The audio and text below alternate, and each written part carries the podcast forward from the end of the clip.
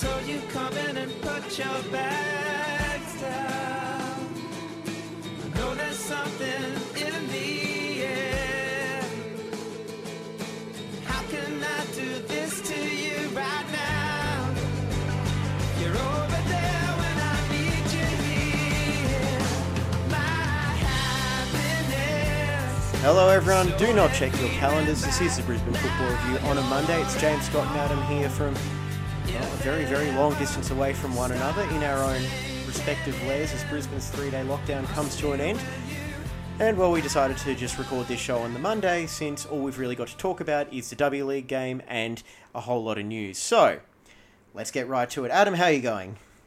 I'm good, especially considering we survived the three-day lockdown. So we're going to have at least some football to talk about, even though we lost half of it. Yes, exactly. You still have quite a bit to cover in this edition, Scott, but how was your weekend stuck at home? It's been absolutely fantastic. It's a different code of football I wouldn't be mind talking about at the moment, but it's been a three-day lockdown, but the way people have been carrying on, you'd think it had been 3 weeks or something, wouldn't you? It's been pretty crazy, but thankfully things seem to be going pretty well, and hopefully we might be able to get football back here in Brisbane pretty soon.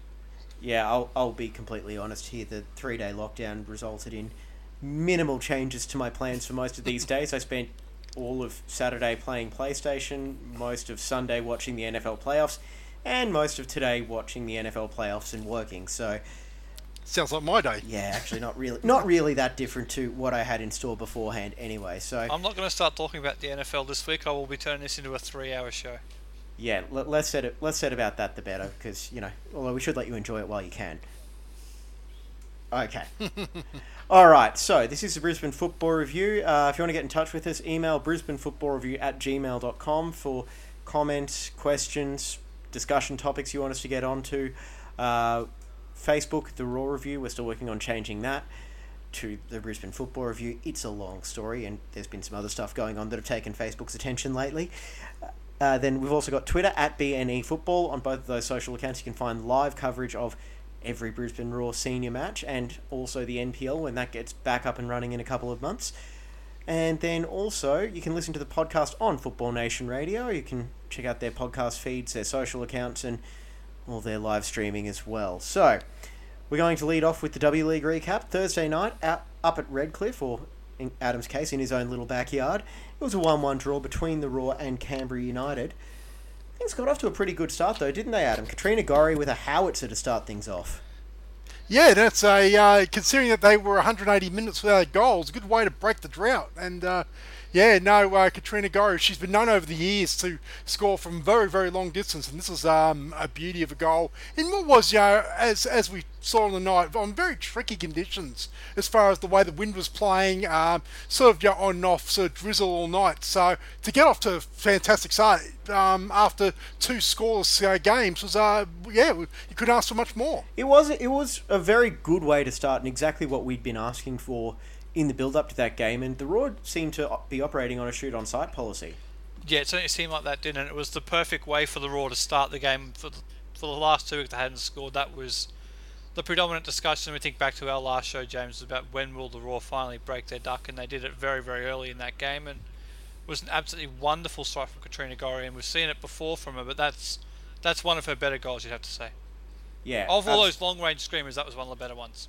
Definitely, and it did catch the keeper off her line as well, but it still had to be placed in that spot between the keeper's hands and the crossbar, and look, you got to give her credit for what was a fantastic strike. Yeah, I think so, James. She just slightly hesitated, and not take anything away from Katrina Gorry's strike. That may have been the difference. I'm not going as far as Mark Bosnich saying, "Oh, it was her fault," but it's just a slight hesitation was just enough to sort of to sort of confuse her a little bit, and in the end it went in. So great audacious strike by Katrina Gorry. It's been talked about a lot, but we do know there is no shot that the keeper shouldn't have saved, according to Mark Bosnich, and also the conditions up at Redcliffe do make life quite tough for goalkeepers, as we've seen. It does. Just enough Mark Bosnich criticism here, or Brenton Speed's going to come on and we're going to have a massive fight between the two of them again, but the conditions are very difficult at Dolphin, aren't they? It's a pretty open stadium, you're right, James, and the wind in Redcliffe is much stronger being close to the sea, or the bay, I should say, compared to other grounds. So it certainly is a factor there, and it was a factor. The conditions were a factor on Thursday night, but I thought that even with the rain, it didn't seem like it had much of an impact, did it? Because, yeah, the wind did in the last 10 minutes, and there was more of a factor then. But early on, I don't think it was much of a factor at that point. I just think it was a really, really good strike, and maybe a slightly ill position from the goalkeeper, but more just a good strike.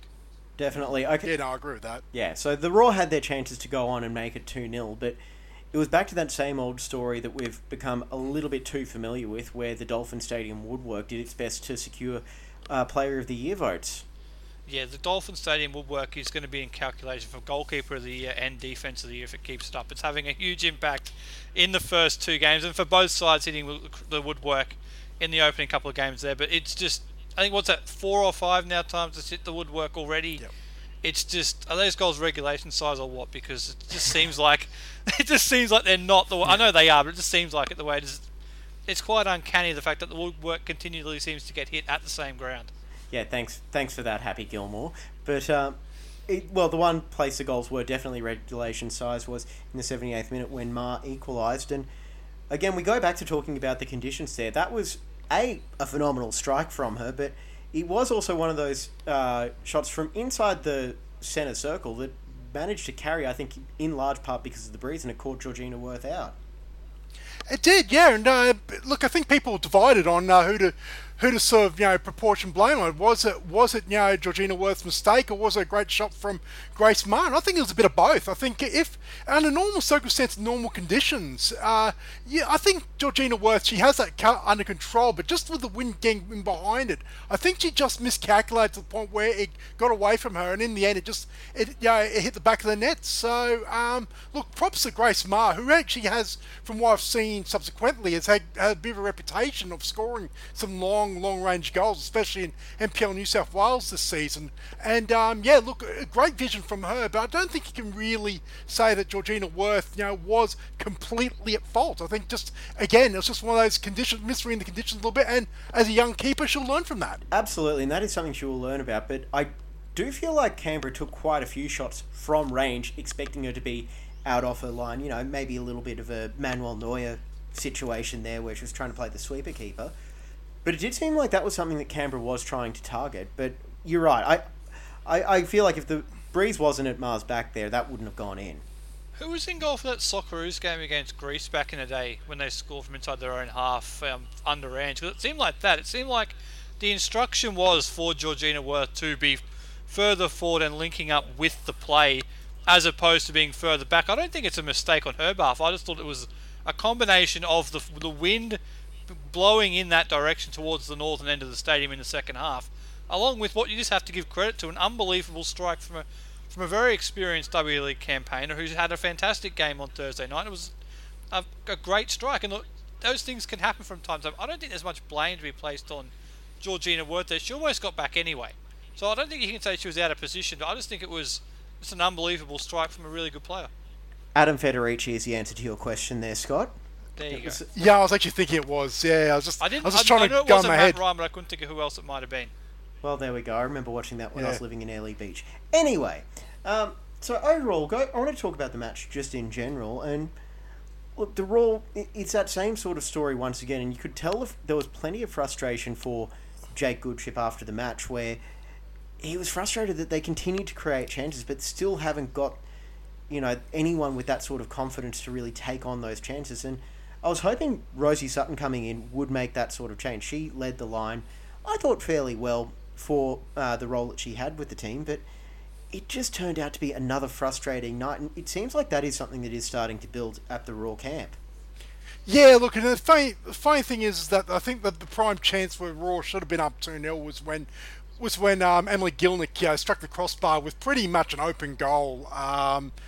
Look, they're the sort of things at the moment. Is that it's a side that's sort of a bit lacking confidence as far as in finishing goes. So everything else seems to at the moment is working well. It looks great, but unfortunately, you don't get competition points for style and substance. You actually got to score goals. Now, that's the one thing that this Roar side is missing at the moment. And 3 draws in 3 games. While it's not a complete disaster, I think they're their hopes as far as the premiership go may be in a bit of trouble if they don't turn around soon.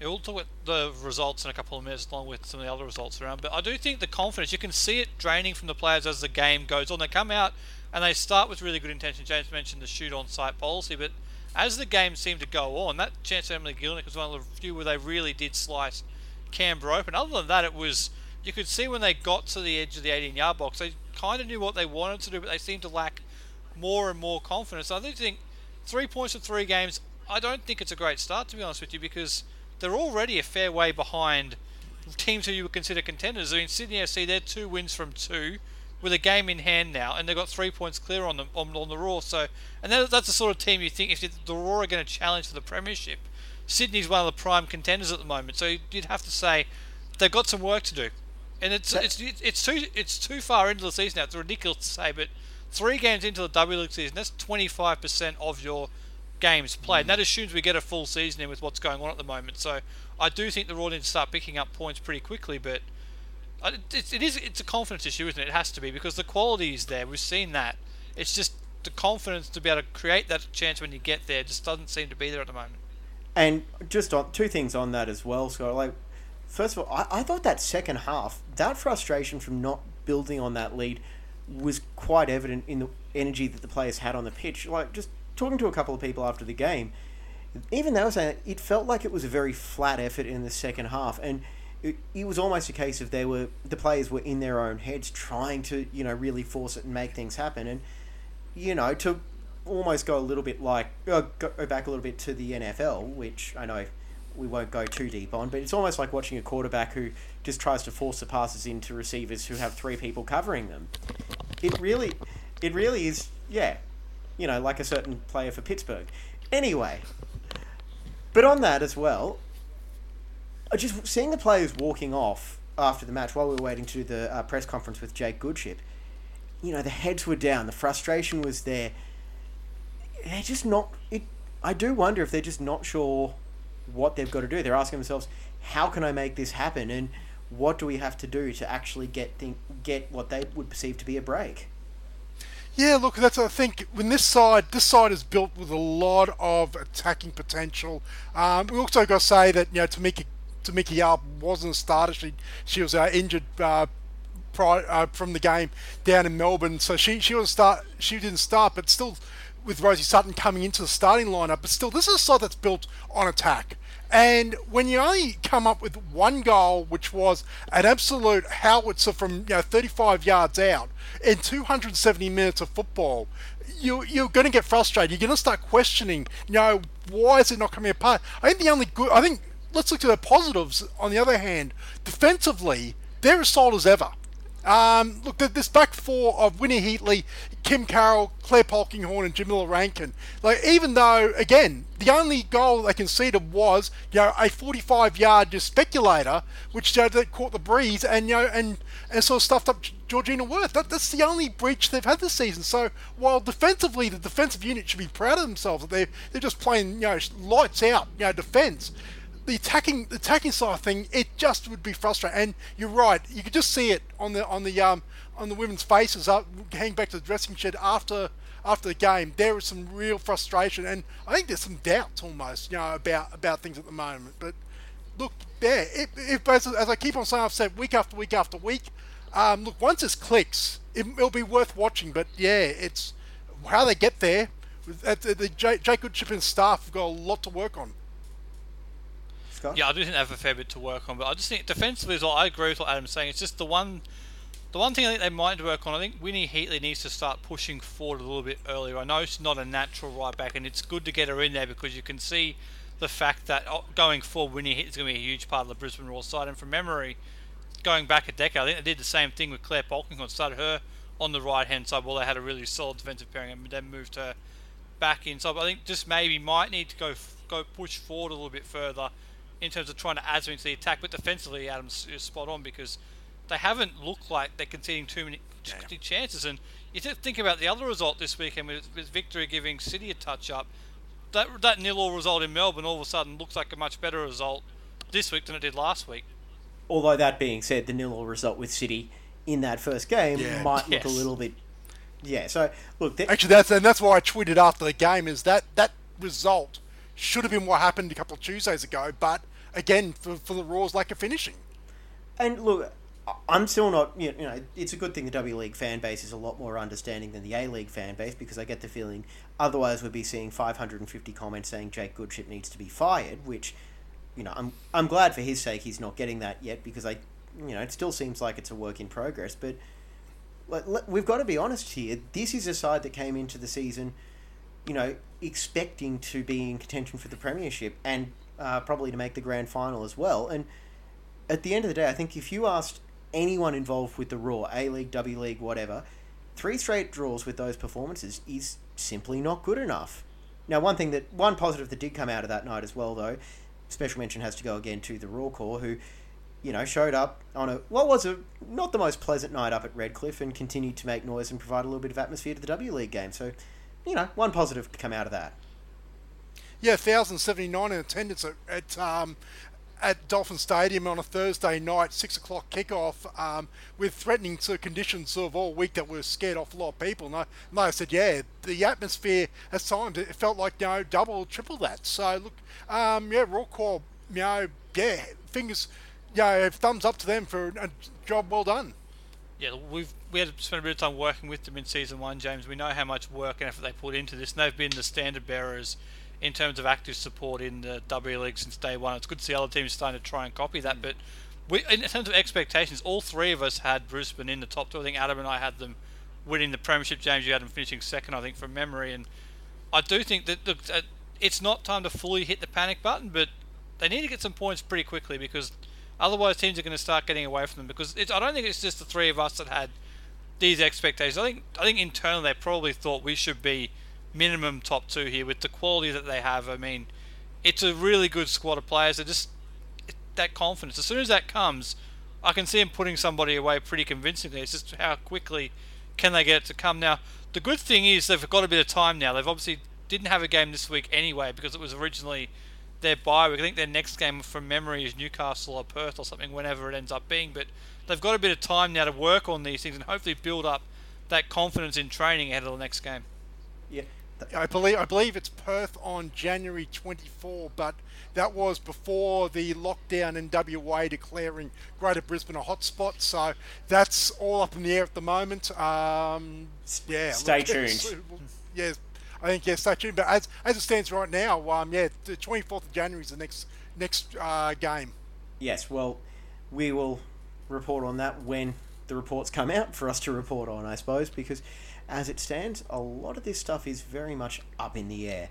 Okay, so we're going to close out our W League recap with the press conference of Roar coach Jake Goodship.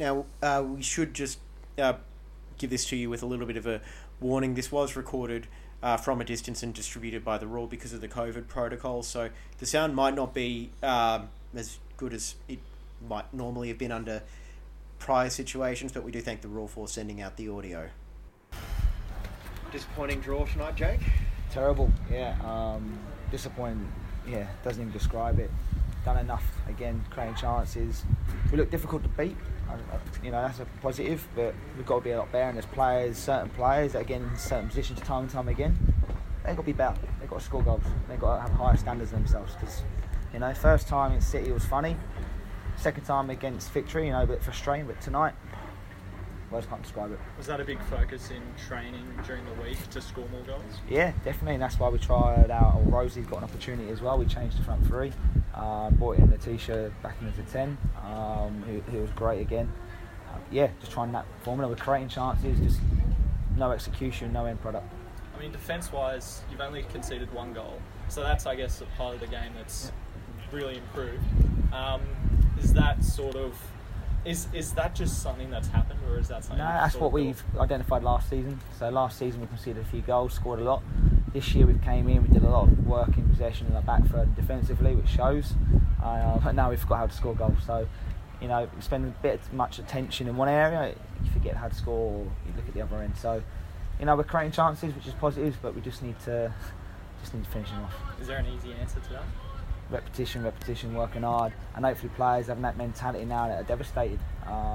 You saw Polks at the end on the knees, so it'll come. Emily's 100th game today. Were you impressed with how she performed, and is it good to have her back in the squad? Yeah, look, she's fantastic, man, having the squad. She's a really good person. She's positive. She's an unbelievable role model and leader. But I think tonight her performance needs to be a lot better. It's fantastic at her 100th game. I think she's got another 9 or so, or to get another 100 for Raw. So she's not far off from 100 for games for us. So yeah, she wouldn't get that many games if she wasn't a good player. You pleased with the impact of Katrina Gorry tonight? Yeah, she's been through a lot in the last 24, 36 hours personally. So that meant a lot for when she scored and the celebration coming over, and yeah, it was really good. We saw Luke Chance come in late in the game. How far away is she potentially starting a game and having a big impact? Yeah, hopefully you can see her leg heavily strapped. We're trying to get her back in, trying to not rush her in, but you know, you saw glimpses tonight, a ball through to him at the end and a tenacity out of possession to win it back. She showed little glimpses there, so hopefully not too far off. We've got 2 weeks off now, so. Expecting to make it back for that game as well, perhaps? You're not sure? Yes. We don't know. Maybe the first game against Perth. Maybe the second. Right. Maybe one more. Yep. Conditions-wise tonight, it's a bit wet, a bit windy. Does that make it more difficult for the girls to go out there and put a solid performance in? I thought we dealt with it. I thought we were all right with the conditions. It's their goal obviously caught us out. I don't think Georgie Worth was at fault whatsoever. I thought her position was good. The wind did carry it a little bit, but we've got to be better centrally. There's a big gap there that we left to allow that to happen. So other than that, I thought we dealt with their threats and the conditions really well. And when it comes to team selection, how do you try and balance just putting your best 11 players out on the park and fitting players into their most suited roles? Yeah, so basically performance-based at training as well. Leticia McKenna has been, I keep bringing her up, but she's been really good. She's a real good young player. She does everything right for us in training and games, and she just needs to, again, get in positions to do little things a little bit better, be more positive. But yeah, based on performance and training, it's a real competition for spots. Okay, and that was Jake Goodship. Thanks once again to the Roar for sending that press conference out. Obviously, we're kind of making do with what we can at the moment, and that's also why we're recording this over Skype on a Monday afternoon instead of our usual Wednesday evening slot.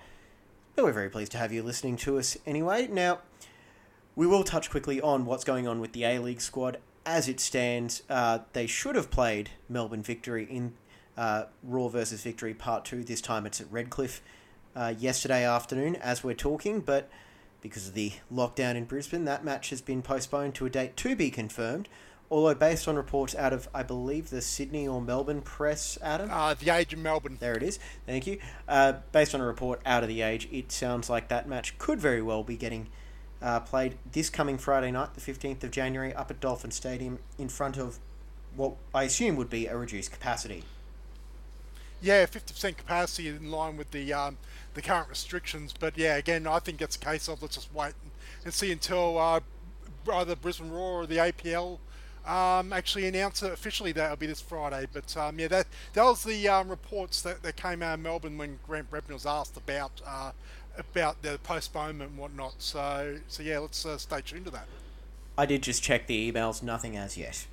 Oh, there you go. But so it seems like Victory want this game to be played as soon as possible, which I think actually kind of helps them a bit. They've had the extra week now to kind of get more preparation in mind. I think it's a bit of a blow actually for the Roar to not get this game away as scheduled on Sunday, because they had the momentum against the Victory and they pretty much had them on the ropes. Now they might be back closer to full strength, more minutes and a bit more fitness in the legs of their players. So I think it might help them. But do we actually know how long this 50% capacity rule is in place for? I know we're supposed to be wearing masks for a certain period of time, but I haven't seen how long that rule might be enforced for. So if the Roar are away this weekend, for example, somewhere, which is possibly unlikely, maybe it might be back in force 100% for the next game, because we know what a great atmosphere is up there at Dolphin Stadium, and to have that at 50% is completely understandable, but it would be a blow, because the atmosphere has been really important the first couple of games.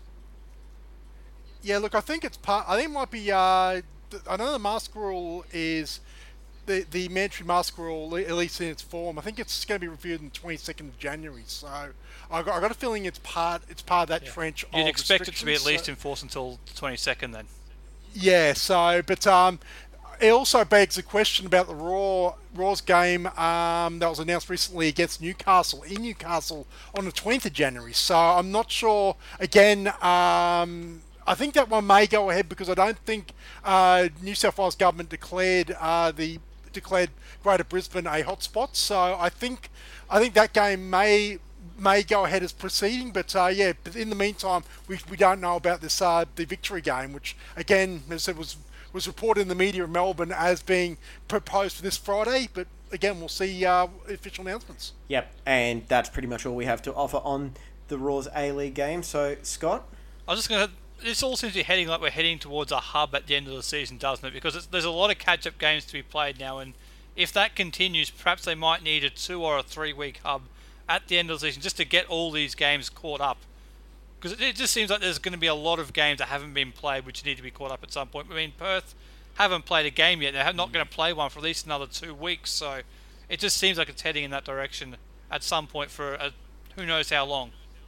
Yeah, I think it may either wind up being a hub, or what I think is going to happen is we're just going to have to suck it up and deal with midweek football up at Redcliffe once or twice.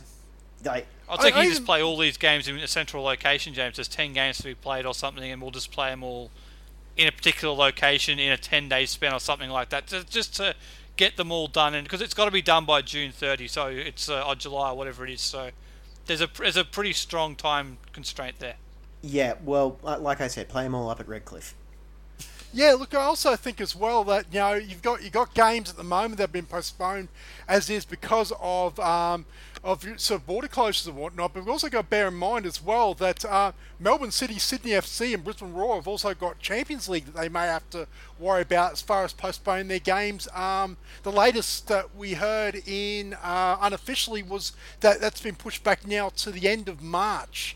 But apparently there might be some news later in the week about what the AFC will do about that. So again, especially if the international borders are closed, it'll be interesting what that could do to the season. So there's a lot of uncertainty. So I agree with you boys that, you know, but perhaps a hub or, you know, like a lot of midweek football, try and get this this season done. I think it's becoming more and more real by the day. I just think, yeah, the whole playing 6 games in a weekend, it just doesn't seem to be happening at the moment because of a multitude of issues. Regular season only, James. I'm not talking about for finals, just to catch up these regular season games. Yeah, okay, that I can get a little bit more on board with, or like we had seen with the Raw when they played Victory in April 2015, when they had to play them on a Wednesday, Saturday. I would not be surprised if you wind up seeing that happen towards the back end of the season. Other games this weekend, Wanderers 2-1 over Newcastle in Carl Robinson's return to the Hunter after his, you know, wonderful, lengthy 3-month stint with the club. Was it that long? I don't know. I've lost. Felt like about 3 games, didn't it? Something like that. Something like that. I think it was about 6 months, but I think it was only about 8 games. Yeah.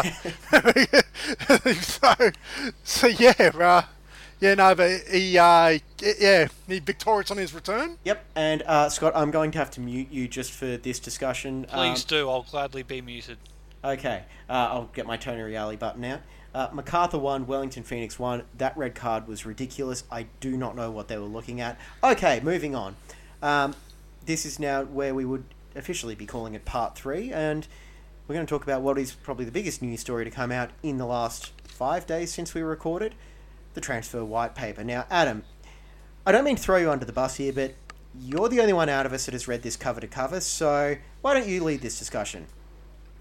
Yeah, look, I think first things first on that is that, look, there's a lot of, I guess, it sort of highlights a lot of what's been sort of, you know, wrong, I guess, almost with Australian football, a lot of lost opportunities. Like, some of the figures were absolutely startling about sort of, I guess, Australia's sort of, you know, I guess, you know, footprint on, you know, the global football market. I think it comes down to the fact is that there was $7 billion in transfer fees that were paid out across the year, but only 1.9 million came from Australia. So that puts them on par with some of the, like the you know, some of the third world sort of countries as far as that. So that's one thing that, you know, despite, you know, the A-League, well, we all agree it's not, you know, top tier, it's certainly not that far down the list. So yeah, it sort of did highlight. But I think obviously the domestic transfer system, that's something that needs to come in.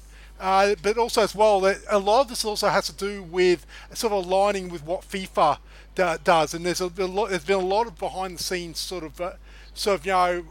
reform there, especially with with player agents and whatnot that needs to be sort of before a lot of this sort of happens. For me, the big thing that I just keep looking at when it comes to this sort of necessary transfer system implementation is, I really hope it just gets rid of the players kicking up a stink when they just decide that they're not happy at a club anymore and saying, no, I want to release, I'm going to go play for XYZ. Now, you will get a few people pulling a Cesc Fabregas and saying, I'm done, I want out. But at the very least, the club's then going to be able to say, all right, you want out, give us, like, you want to go to Western Sydney Wanderers to play with Carl Robinson, fine, you can go for 150k or whatever.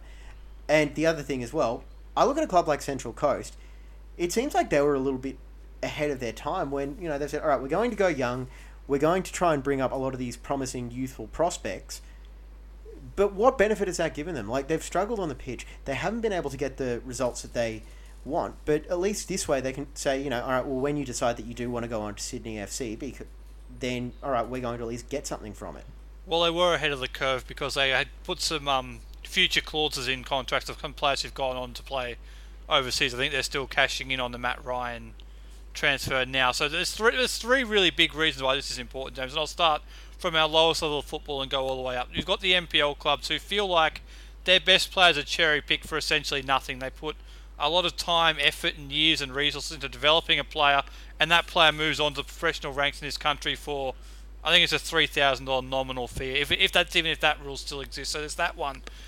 Then you've got the A-League clubs, which you mentioned, James. You've got this mutual termination stuff, which is an absolute joke. This should put an end to that. So the example you gave of Ugarkovic, if he wants to go to the Wanderers, okay, well, you can pay for him then. That's a simple one. That was more than Ugarkovic. It wasn't. That's the one that still hasn't been resolved. And the third one is players going overseas, because overseas clubs have absolutely pillaged the Australian football system for peanuts for a long time. You think about some of the players who have moved and players who have been rumoured to be moving, and the fees that you hear associated with that can't be right. If you've got a young player, 18, 19, 20, who's a youth international, broken into the first team and performing well, if you've got that, if that's a Belgian player in a Belgian first team, that player's not being linked with a $500,000 move to a club. That's a 2, 3, 4, maybe even more, $5 to $10 million move, depending on the player and which clubs are interested.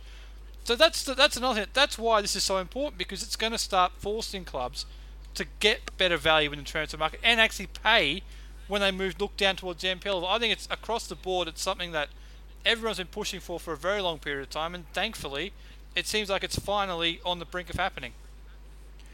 Well, just to answer sort of reading the white paper, that will at least sort of alleviate as far as the young players goes. I think the overall theme on that is, looking after the youth development.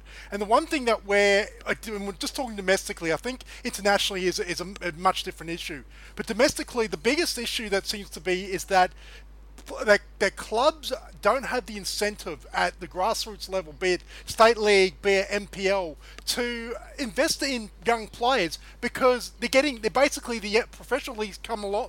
Professional clubs come along and cherry pick, be it through their academies or in the past, just offering contracts and whatnot to take it. So the training rewards program basically means that from a player's 12th birthday to their 23rd birthday, basically they are subject to that club is subject to what they call a training compensation fee, as well as a solidarity, I'm just trying to read my writing, a solidarity contribution fee, which basically, just in a nutshell, for the training compensation fee, from a state league club to a pro club is $5,000.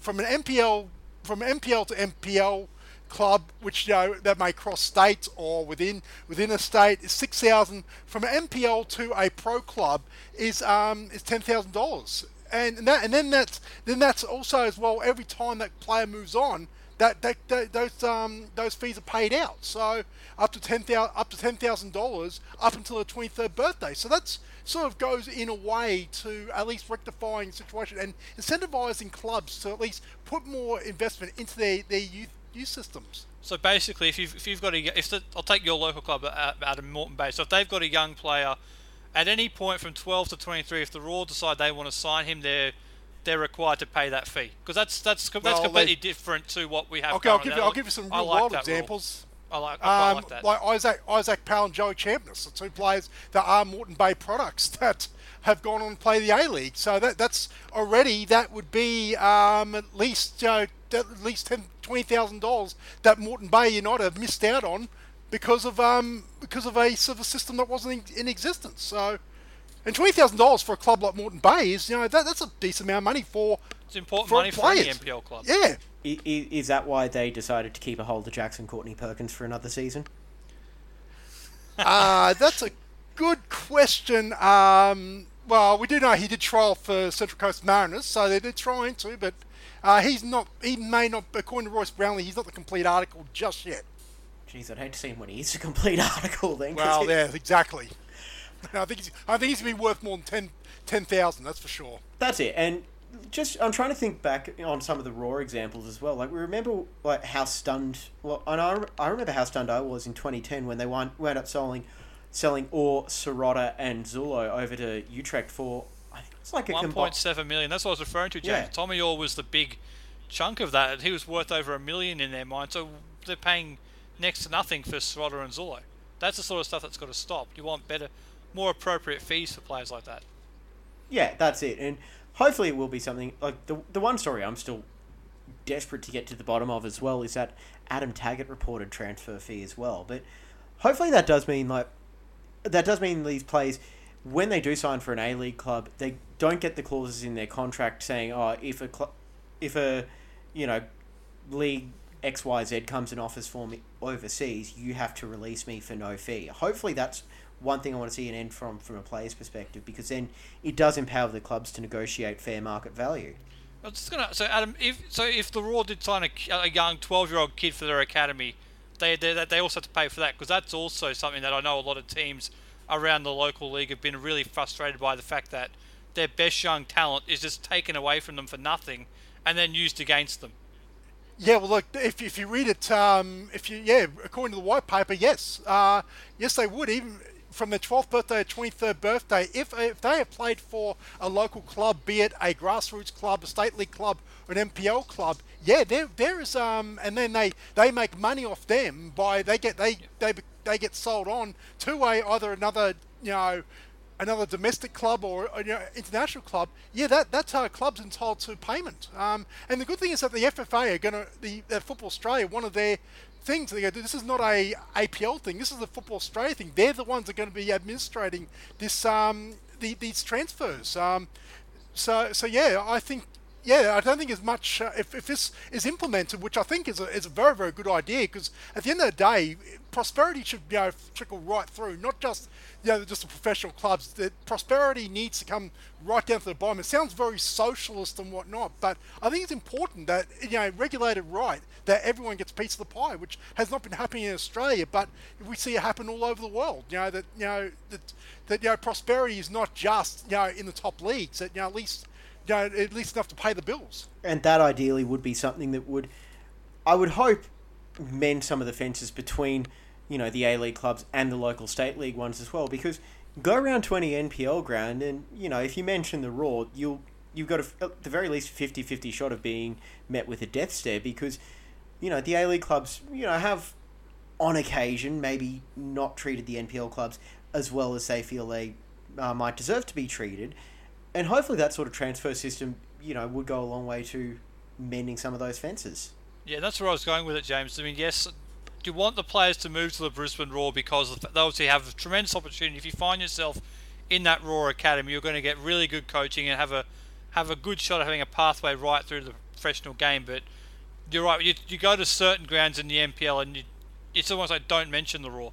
Because if you do, you're going to get a 5-minute rant about how we lost X, Y, and Z to them and we got nothing for it. And I'm glad to see that this is going to be changing, because you talk about incentive to develop players. That's the one of the best incentives you're going to find, is to be remunerated for it.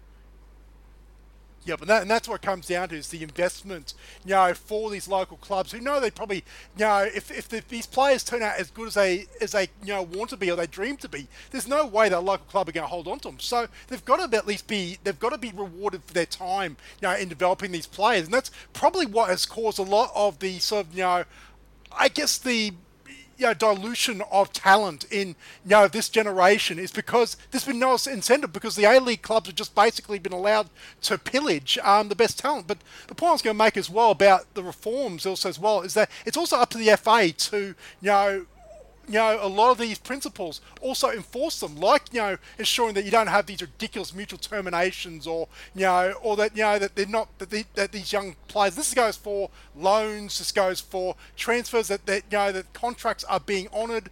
They're not just being let run out and then being tapped up and whatnot, as they say in the UK and in Europe. That these actual rules are enforced. I think that'll be the most important thing. Yep, definitely. Okay, now, Adam, I'm going to go back to you on this as well and just say, okay, we do know, we have spoken about the possible benefits for it. What are some of the issues that have come out of this white paper so far that maybe, what constructive criticism would you give it? Look, I think, in a way, I think it doesn't go far enough. I think as far as it doesn't solve the issues as far as the international side of things, as Scott alluded to before, that I say that only because the challenges is that the one thing that Australia needs to become, it does not have a transfer culture. And that's something that's not going to happen overnight. And unfortunately, that's something that, then when you step onto the international stage, where transfer money is almost the lifeblood of the football economy, without that sort of now and sort of way of navigating it, you're still going to see continually where players that we believe that, are going to be, high-class, European professionals are getting let go for for a lot less money they should. But a lot of it also as well comes down to how FIFA reformed their systems. There's talk of a FIFA clearinghouse that's supposed to basically be the authority to enact a lot of these transactions, between clubs and whatnot. And until that sort of comes in and is in full effect, they were supposed to happen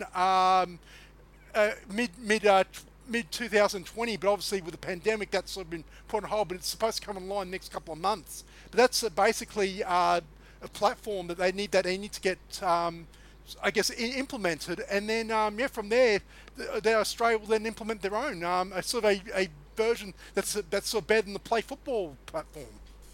Yeah, well, we haven't had that economy for a very, very long time, if ever so. It's hard to have that economy running really well if you haven't got it. It's hard to understand it in terms of the footballing culture in this country if you've never haven't got it. I mean, every other code in this country, player movement is just literally out of contract, sign somewhere else. I think one code has a trade system which I don't quite understand, but in general, it's just players out of contract, you leave. There's no transfer system in this country. I don't think there's an education process there that needs to happen, but I can't blame people for not understanding it, given we've never had it before. But we really need it. That's the game in Australia really does need it, because there is a lot of money that you just miss out on moving around because of it. Well, just one quick point as well about, you talk about other codes as well. You take the other two big codes, is that, the AFL has the draft, and we all follow American pro sports, and the AFL draft is not even a pale comparison to what we know in American pro sports. Whereas the draft in the NRL is actually, it's illegal. You can thank Phil Gould for that, almost 40 years ago for that. So having this system, and so this culture of transfer and paying money for players, from signing from one contract to another, because a lot of the transfer system in the past was actually governed by Australian industrial relations law, not football law. That's a change with the Bosman transfer rules and whatnot. But overall, there is no culture as far as the whole concept of Club A paid Club B $1 million to garner the services of that player. It's almost unheard of in this country, and I think this is where we can't get the same attitudes we do to finals football. Say, oh, it's an Australian thing, so we just won't bother. You can't afford that. The Australian football needs to be able to enact this. And that's why I think this white paper is so important to the game and its future survival. And on that as well, and as I mentioned at the start, that's surely where a lot of these clubs are going to be relying on in the long term when it comes to, I suppose, for all intents and purposes, surviving. Because you look at like the way the Mariners have gone, okay, maybe they haven't got too many players that you'd want to go and pay big money for, but you also take a look at the Roar. Obviously, we know finances have been an issue for them in the past, but consider, you know, you're able to go and sell a Jackson Courtney Perkins, you know, over to a Championship or League One club in England. Say you're able to go and, you know, sell Isaac Powell over to a Belgian club or something. All of a sudden, those debts that, you know, that shortfall you might be experiencing from, you know, if they ever eventually have to move back to playing at Suncorp, that's how you offset that. Like, that's something that surely these clubs have to be considering, especially when it comes to the unbundling. We think about Central Coast Mariners again. If they didn't get their future transfer fees from Tom Rogic and Matt Ryan, where would they be right now? Because they've got plenty of money out of those. Probably Canberra, you're right. But they've got so much money out of those two deals alone. That's probably kept them afloat over the last few years. Melbourne City is what I think back to. Melbourne City have probably covered themselves with the Aaron Moy situation alone, and that doesn't even consider what they might get in terms of future fees for Daniel Arzani. So those two things alone have probably covered Melbourne City and Central Coast Mariners, and I think that is the future. We're never going to keep our best players in this country. That's completely unrealistic. Our best 50 players or whatever are going to be abroad, male and female. That's just something we're going to have to accept, and I think that's perfectly fine if the clubs start to receive real compensation for it. Yeah, and that's the one thing as well, is that, look, like we always say about how we compare, especially going in when, you know, in 2 years' time, we're going to be going head-to-head with the NRL and AFL. And it all comes down to the financial stability of the competition. Look, AFL and NRL, they've got billion-dollar TV rights. They've got, you know, massive, you know, gate receipts. So they're always going to be fine financially. But the thing is that when you don't have those two things for the A-League in this country, there needs to be another revenue stream for clubs to be able to survive. And if it means selling players, especially not only just selling them to other clubs and whatnot, but even overseas, and then getting some return, that might be the only way that they can actually be able to, you know, make a profit. Because unfortunately, the economics that are similar to AFL and NRL, let's face it, we're 20, 30 years away from that becoming a reality where, you know, TV rights and, you know, and gate receipts alone is going to be enough to make this sport sustainable. Well, and that is something that will hopefully be sooner than 20 or 30 years, but, you know, dare to dream and all that. Being conservative. Yes. On that as well, I kind of look at it as this could also help player recruitment in the end as well, because, okay, say, you know, the Roar, and this is one thing that hopefully the Roar's investment in their academy over the last 3, 4, 5 years is really going to pay dividends. Like, say you wind up going and selling, you know, the aforementioned Courtney Perkins, and then, you know, Alex Parsons, who seems to be, you know, a very popular option for Warren Moon coming off the bench. Say in 3, 4 years you can go and sell him for a seven-figure sum. What's stopping you from going and offering, you know, $500K to bring at that stage, you know, like Daniel Arzani back home if his career hasn't quite gone the way you would hope it would? It does allow you to, you know, possibly open up your recruitment as well, and, you know, who knows what's going to happen with the salary cap, but if we are still in the situation where, you know, you're relying on your marquee players and whatnot, what's to stop you going and saying, all right, well, we've just made $3 million in player sales, you know, over the past 12 months, let's go offer 2 of that to, you know, Socceroo X and bring them back home. Well, I can't even think of one A-League club paying a transfer. I think it was Melbourne Victory for Carlos Hernandez almost 15 years ago. That's the only one that I can possibly think of. But, James, to your point, I mean, you look at young Harry Talbot, for example. He's come through the Roar Academy. If he goes and pushes on, they might be able to sell him and cover the costs of the entire academy in one hit. So I think both those things are true. You can certainly do that. And I don't see why A-League teams if they start getting money in for players, why can't they then go and spend that money for players, and not just at the NPL level, but bring players home like an Arzani or anybody else for that matter? I think that's something that should be, that probably is going to be something that teams might be more reticent to do, but I don't see why they would be, why they should be. And just on that as well, I'm not hoping Daniel Arzani's career goes down the toilet. In fact, if he's in the position where he has to come back to the A-League in 3 or 4 years, I'm going to be very, very disappointed in him. Yeah, exactly. But yeah, that's what it comes down to as well. Is that, you know, it's the whole economy. That's the one thing that I skimmed over it, that wasn't mentioned too much, is about the abolition of the salary cap. But that's one thing in which doesn't make much sense, because I don't like, if you're going to have a free and open economy, as far as, you know, to make money, you know, you got to sell players and whatnot. Well, you can't have that sort of restrictions. So that's one thing that, you know, I may need to reread again and see, but I certainly didn't read the word abolition of salary cap. So that to me concerns me a little bit. If the cap stays or the cap goes, one thing that has to be taken over is transfer fees. They can't stay in the cap. If the salary cap's going to exist, you can no longer include transfer fees in it. That's just not going to... That'll just set the whole thing back, because it'll be pointless, because teams then won't be able to spend the transfer fees on players because it'll count against the cap. So that has to go out of the cap one way or the other. I was going to say, as far as the literal meaning of the word salary or you know, wage, I suppose at the end of the day, the cap limits what you actually pay a player, you know, to actually play for that club. Whereas I suppose the transfer fee is outside of that. You know, that's to obtain their services. So even if you pay, you know, someone $1 million, as long as you don't then try and pay them another $1 million, which is, you know, 50% of the cap or whatever it is at the moment, then So I think that might be where that's not mentioned, because in the end, wages are wages. You know, you've still got to get 25 players minus your concessions, you know, under that $2.5 million cap or wherever it is. Exactly. You can't pay $1 million to bring an Arzani or somebody home and then pay him a wage equivalent to that. It just wouldn't work. So that's got to go. There we go.